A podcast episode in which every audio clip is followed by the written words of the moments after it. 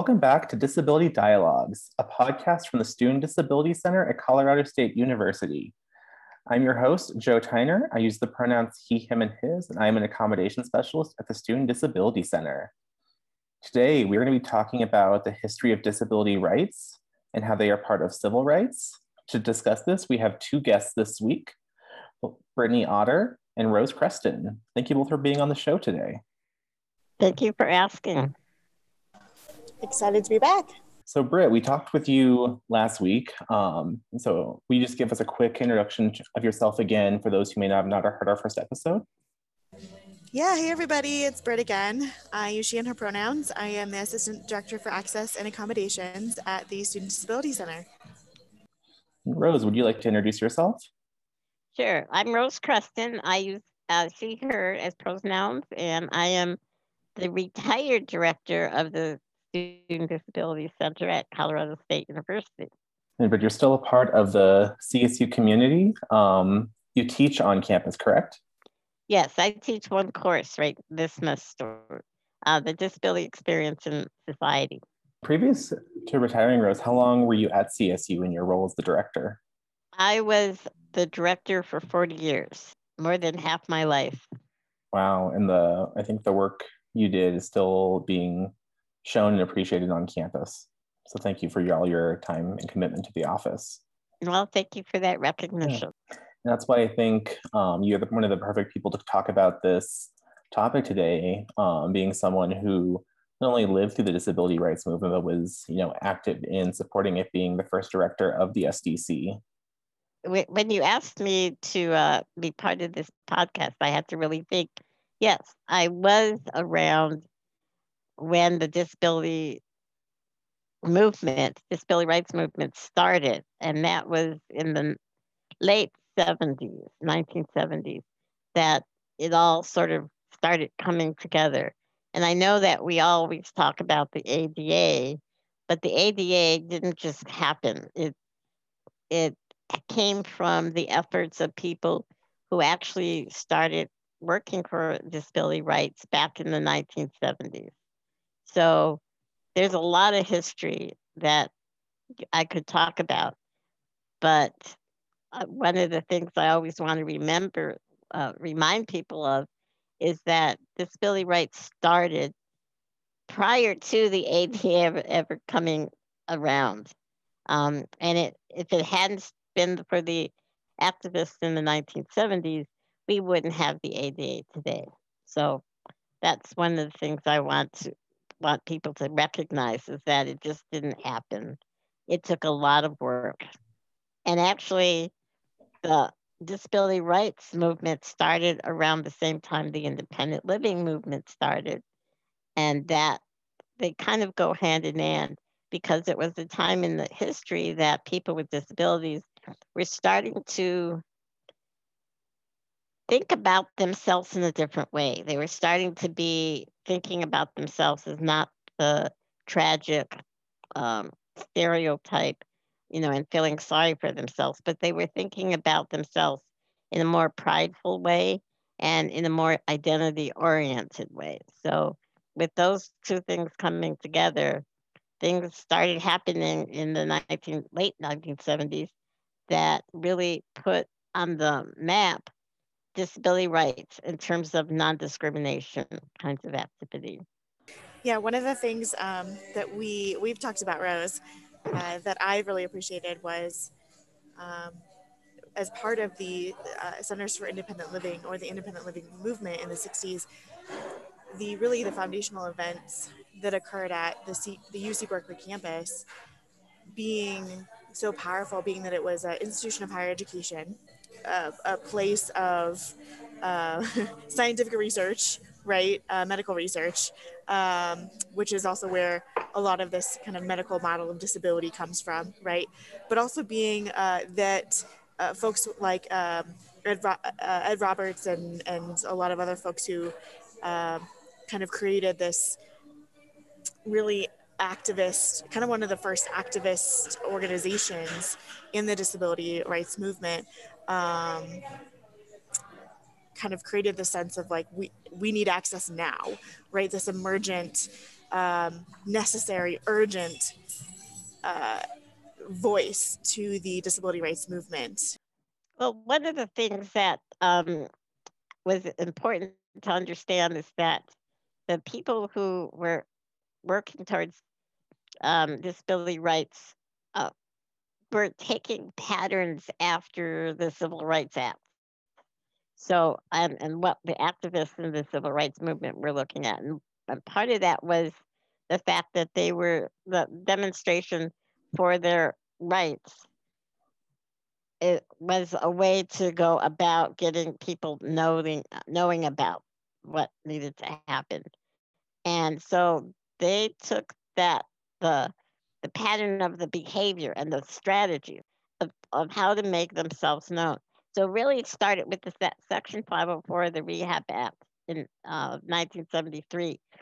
That's the act that had this little tiny paragraph that says anybody receiving federal funds could not discriminate based on disability.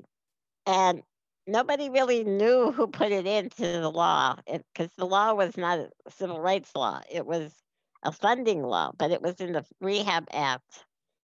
And people with disabilities actually found out about it. Judy Heumann in New York and Ed Roberts in California and uh, you know across the country, people knew about it, and they knew that it wasn't being implemented because the rules and regulations for telling people how to be in compliance with non-discrimination weren't written, or they were written, but they weren't signed into law.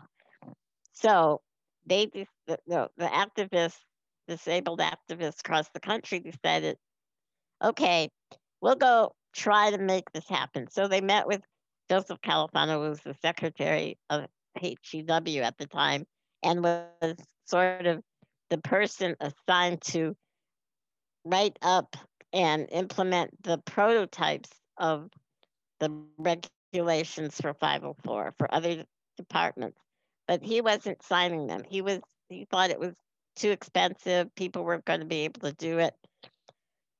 So he uh, postponed doing it. And, you know, the activists went and talked to him. Nope, he's not going to do it. So their strategy was to take over federal buildings. And in April of 1977, they did that. And most of them, uh, you know, across the country, they took over federal buildings. A few of them lasted, you know, maybe a weekend or three days, a week at the most. But the one in California, um, in San Francisco, lasted uh, 29 days or 27 days, something like that. And they had to put their life on the line, some of these activists, because they were people with all kinds of disabilities, including people who had severe enough disabilities that if they slept, they had to be turned because they would get bed sores if they didn't. Well, once they were in the building, they could not come out. Well, they could if they came out, they could not go back in. So these had to be die-hard activists who would sit in that building for almost a month. They were in that building, and they had the at the leaders had done some work before that, and actually got a lot of support in the surrounding San Francisco area from groups like the Black Panthers and other kinds of people who knew what they were doing and why they were doing it, which was the anti discrimination goal that people wanted. And they managed to stay in that long, and Califano finally gave in and signed them. And from that day on, CSU had to change, and all their kinds of places that received federal funds in education, health, and welfare. So things happened. And I think what, what you see at the CSU today in the uh, Student Disability Center was the result of that law. But once those activists were got this goal, they actually sat down and started at that time to think about an overriding um, non discrimination law that covered not just federally funded entities. And that's when the ADA started. It was it came from that law. And in fact, they used a lot of the language from the, the Section 504 to put into the ADA and to look at that that connection. But it is one of the things that I think a lot of people don't kind of think about is that it's really different than other discrimination laws. Because if you look at the civil rights law and non discrimination, they're talking about not using the human characteristic as a factor. But in disability rights, you have to pay attention to the human characteristic of disability in order to provide the accommodation to provide access. So it is non discrimination, but there's a little twist to it when you compare it to other discrimination laws. And I think that's one of the, the interesting things about um, disability rights and what makes it unique. Yeah, and one of the one of the great things that I love is the the way in which activism looks and and some examples of activism just here in our own state. And one of my favorite examples um, is the ADAPT organization and how it started here in Denver. Um, I'm on Colfax Avenue right now, and um, right on Colfax and Broadway was where um, the ADAPT organization started protesting um, inaccessible buses and transportation yeah. as its first issue.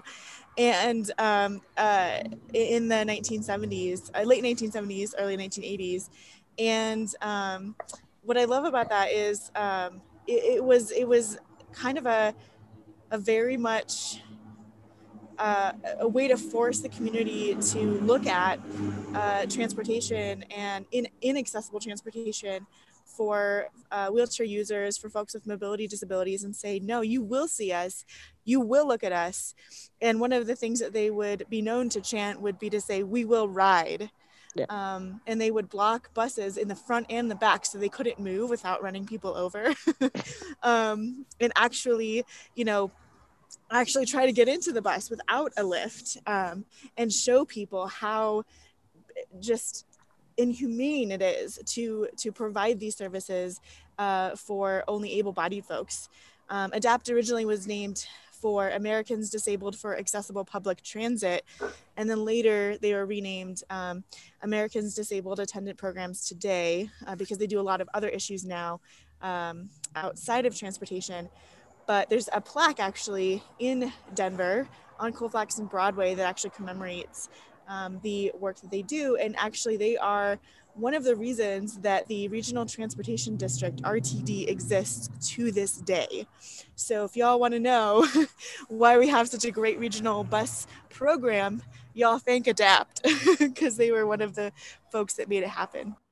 Glad that you brought that up because that's that's one of the the examples of how powerful people with disabilities can be if they gather together to address these discrepancies in the law or just in basic human rights. You know, everyone can get this except us because of that disability. And that's depriving us of rights um, that everybody else has.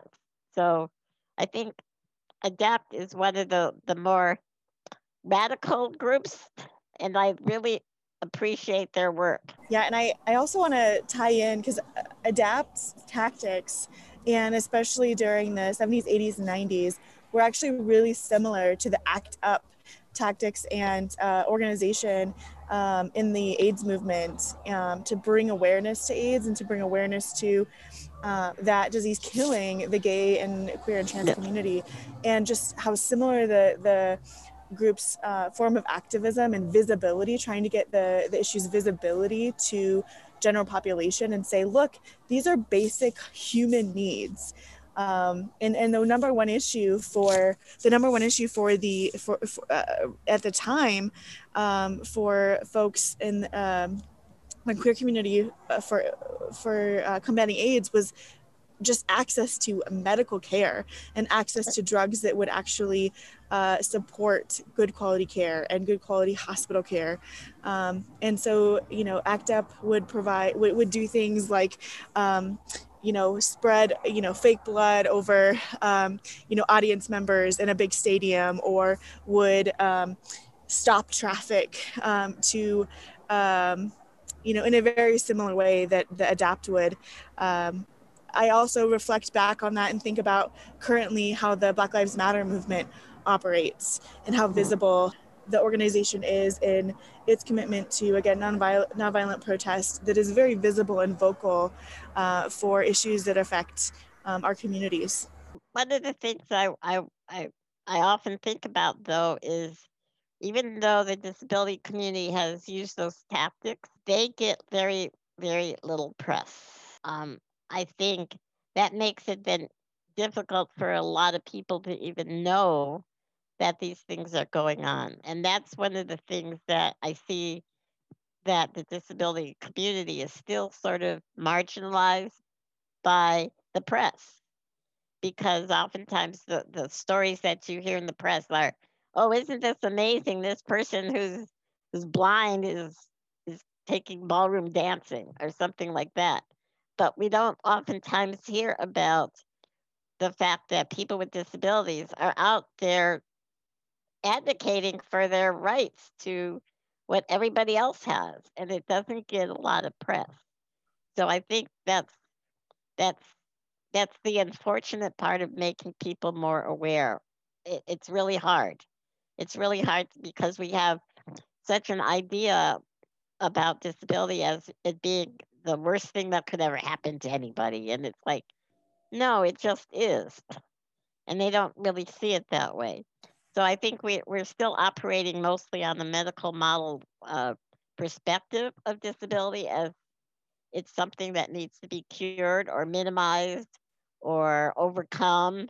And it's like no one overcomes a disability, they just learn how to live with it. And yet we have those messages that are out there that it's extraordinary for somebody with a disability to be doing anything. You know, I oftentimes I would go into a class and I talk about the fact that somebody would see me and they would be so amazed. And I would say, okay, I have a job, I, I have a car, I travel, I you know have a house. What do you what what do you see that's so amazing about that? And then why? And it's usually because they didn't think somebody with a disability could do any of that. And I think that's that's the difficulty that I think we have with anything around civil rights is that we haven't changed the attitude. We haven't changed the belief system. We haven't changed how people think about people who are different. Um, we still see it in that that versus us versus them, and and I think that makes it really difficult to make a lot of change.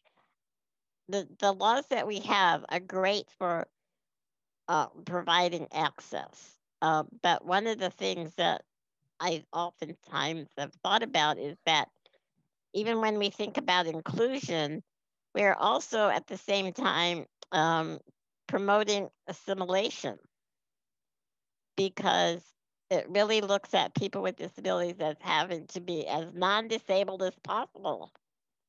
And that makes it really hard than to be yourself with a limitation. You have to not have the limitation in some way. Um, so it's it's much more complex. And as I've I've been out of the job for a while, it, it gets more complex in my mind uh, to think about it.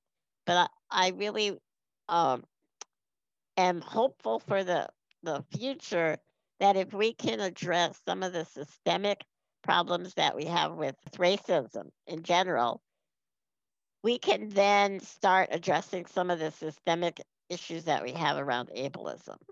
So, because we have to first recognize that racism exists and then figure out how to get to minimize the impact of that. And then we can take that and apply it to ableism. Um, that's what my hope is.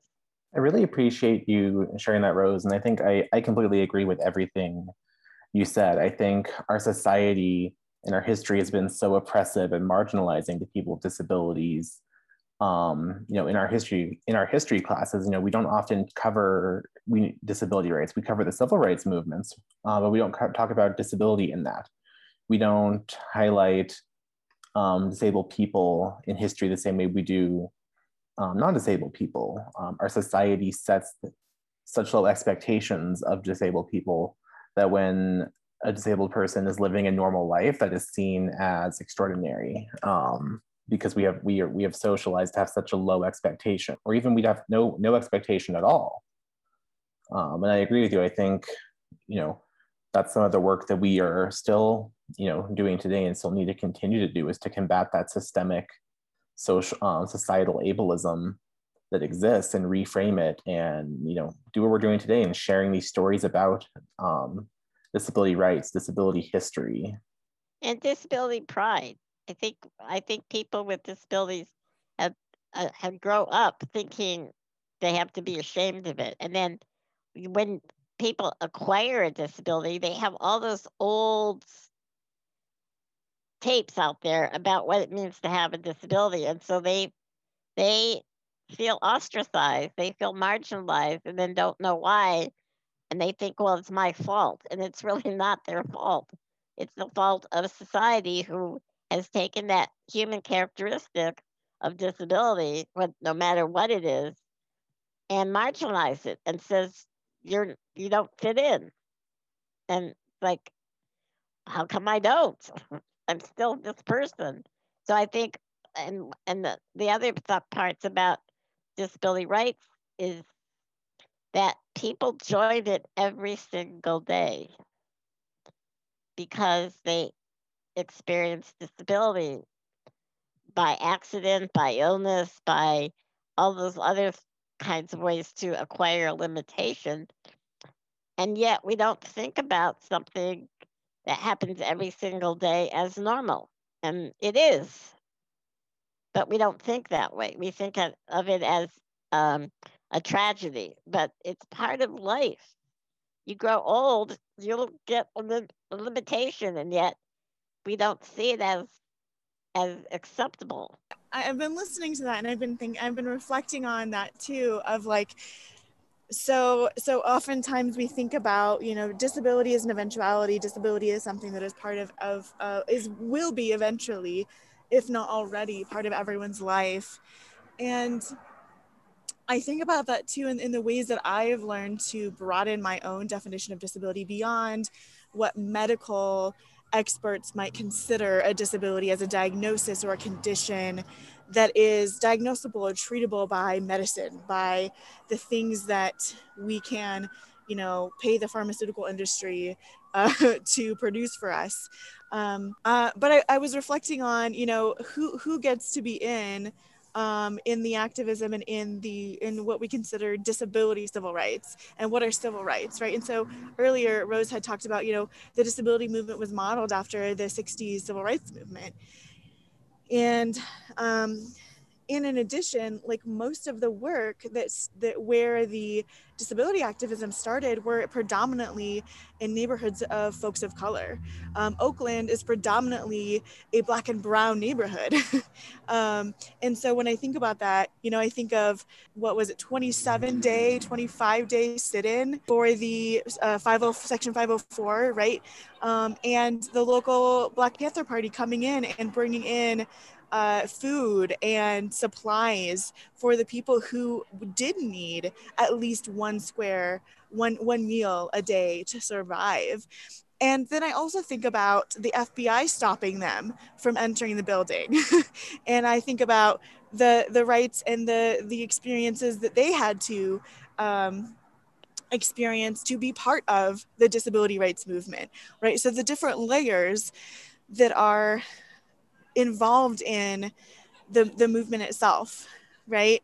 And um, you know the, this idea of okay so the the the black folks can get to the door but it's the white folks who are inside and maybe not all white folks for sure right? Because this is this is um, you know folks who are coming in who are organized and and um, depends on access almost literally.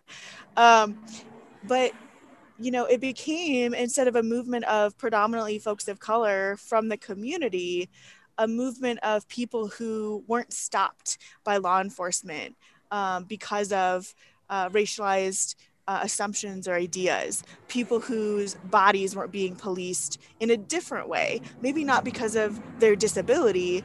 Um, maybe it was okay for them to say, fine, you can stay here and die in my office, right?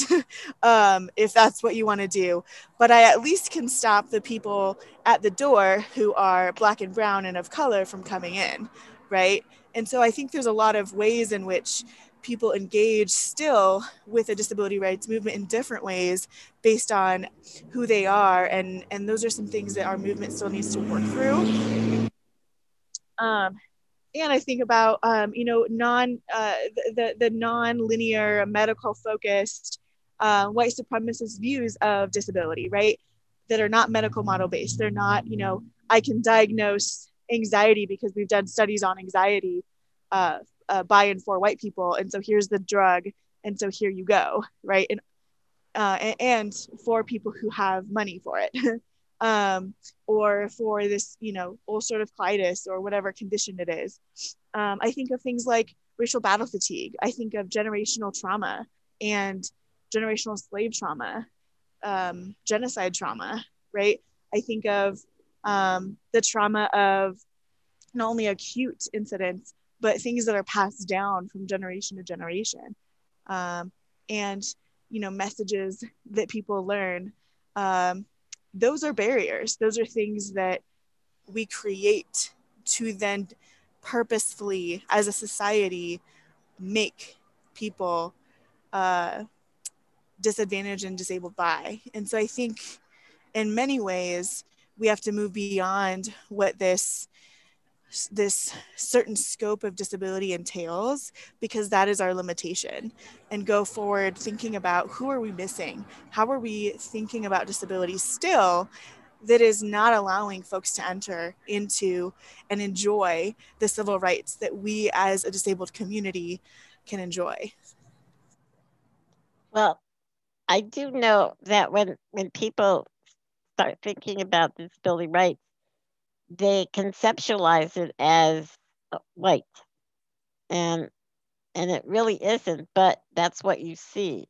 So the separation of the groups that are marginalized happens all the time. And i think one of the things that i look at is that that's why i think racism and ableism and sex, uh, sexism and ageism they're all related to keeping people separate and not interlocking or interception, sectioning those those identities. And for uh, people of color and have disabilities, they've been shafted by the system a lot more than white people have.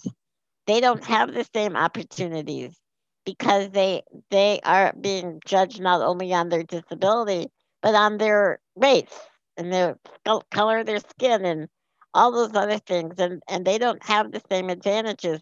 And yet we don't talk about that often. Um, but also, when you think about the other groups, how often do they include disability? They don't often include that. So we we have work to do to intersect those groups together and those identities so that we're working together in union rather than separately and in our silos about certain things. So I like the idea of, of the UN because they talk about human rights. And human rights encompasses everybody. And one thing about UN, they have these conventions of, uh, there's a convention for human rights for people with disabilities. And the United States signed it, but they never ratified it. So we're with Li- Libya and North Korea in not ratifying it. We're, we're keeping company that way. And it's like, why is that happening? But it's because I think the US thinks that they took care of it with the ADA. And the ADA is just the start, it's not the end point. They could do so much more around that because the ADA really looks at accommodating an individual. They're not looking at addressing the systemic ableism that's out there. Yeah, yeah, I agree there, and I and I think too, you know, seeing folks as human and including their identities and the multitudes and intersectionality that they experience, right? The the intersectionalities of identity plus the historical and the significance of the oppression systemically and culturally that they experience is also important. So yeah, it goes both ways. Yeah. And I, I think I totally agree.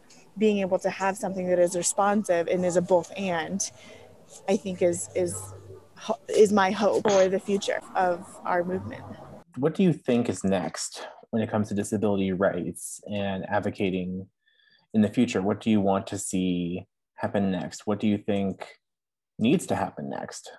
Well, this is just some ideas I have.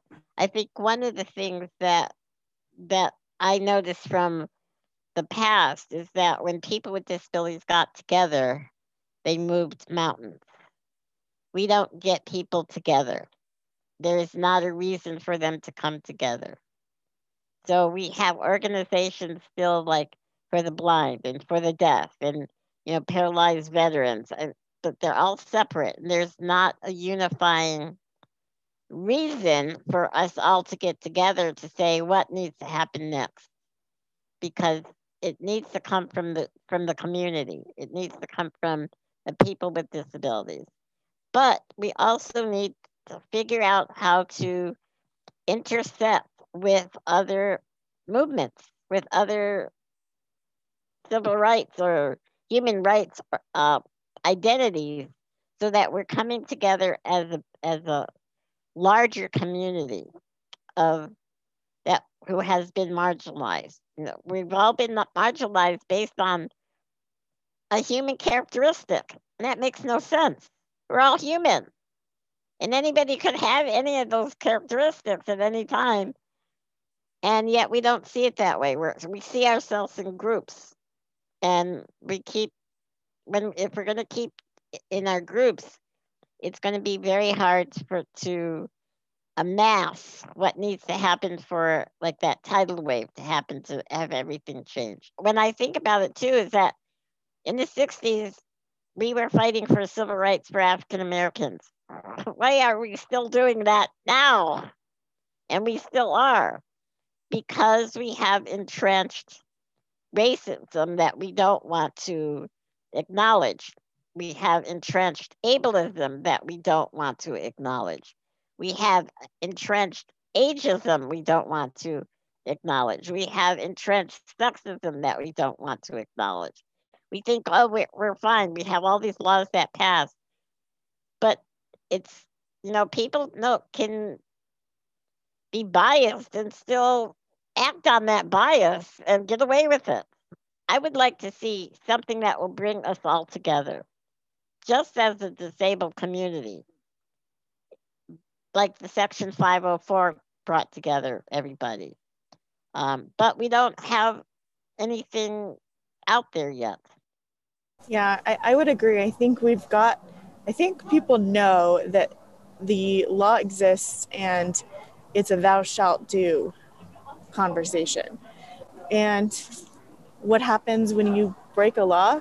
Well, there's a consequence. And sometimes people are willing to live with the consequence. And some people view themselves above the law.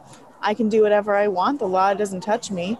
Some people view themselves above the law, like, oh, I shouldn't, I shouldn't do anything to break the law. If I break the law, I'm a terrible person. Uh, and so the law will prevail and they will never ever break the law and do what they are told. And some people feel that they're at the same level of the law, that maybe they and the law can do a tango and they can bend the law and the law will just kind of step out of their way. And really it's I don't want disability to be about law. I want right. I want it to be about seeing people as people and and and and all, for all of who they are, not just about their disability, but about uh, their whole person. And so it, it instead of being about what you know you have to do or what you're required to do as an able-bodied person, how can we focus and shift on um, you know, focusing on the person with a disability, right? The disabled person and the the lives and experiences and what uh, what would be accomplishable, what's what's possible um, in in our community. Like this law was created so that literal lives could exist. And now they do for the most part. And so now that that kind of bare minimum has happened, um, what else is possible? That's what I, I would like the conversation to be about. Uh, and I like that. I, I agree with you on that. And I, I always look at the laws as like it gives sanction to look at things differently. It's whether somebody does or not is the, the, the question. And how do you get somebody to look at things differently when we have this history of what disability means? How do we change what disability means? And that's the harder part. Um, and I think it takes, I mean, we, but we did it. We did it in the 70s. We, you know, people came together and said, look at me differently. But no, they said, look at us differently. And that's the part I think we need to look at too. Um, we don't get value the lives of people with disabilities. Not yet. We think we do, but we don't. When you have somebody in Japan going into a, a facility of disabled people and shooting them because he thought it was the best thing to do, there's no value there. And so I think we need to really think about how do we change how people value us? And I think the more people that we get out in the community, the more people that we graduate from CSU and they go out and become somebody, I think it will slowly change. That's also true. And I appreciate both of you sharing that. Um, if our listeners want to learn more about disability rights, disability history, what would be some good resources for places they could look? I always like to recommend the documentary Crip Camp. Um, it's streaming primarily on Netflix, but I believe it also exists on the internet. Um, it's a really good um, overview of you know the the push to of um, towards Section 504 and eventually into ADA. Um, I think it does it in a way that's really easy to engage with. So that's something I always recommend to people. What would you both recommend? I have I've read a book called What We Have Done by Pelka. I think I've got his first name. And it's a very good book that talks about the whole reason why disability rights got started. It's a very big book, but it's a very good book. And it talks about some of the the strategies that individuals made in order to not only get Section 504 passed, but also to work with the legislature in coming up with the ADA.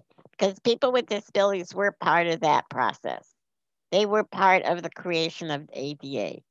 And I think that's important to understand that when people with disabilities are part of something, it it means a lot more. I think it, it covers a lot more. There's a different understanding because when Section 504 regulations were written, they were only thinking of people who were uh, using wheelchairs, who were blind, or who were deaf.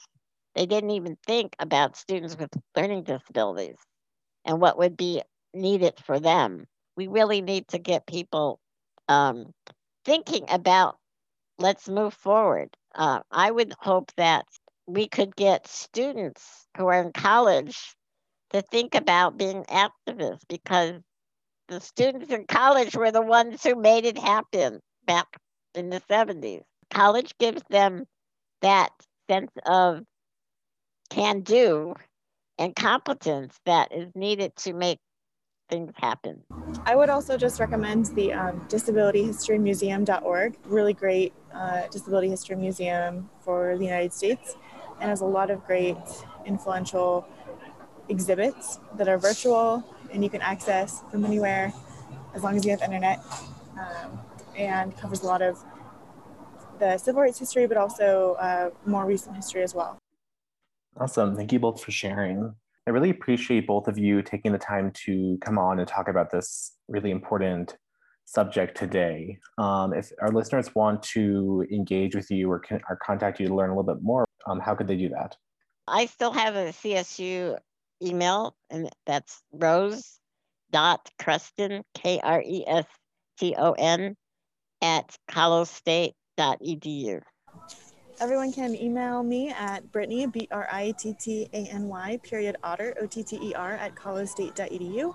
Call me at 970 491 0844, or you can also tag me on our social medias at CSU underscore SDC.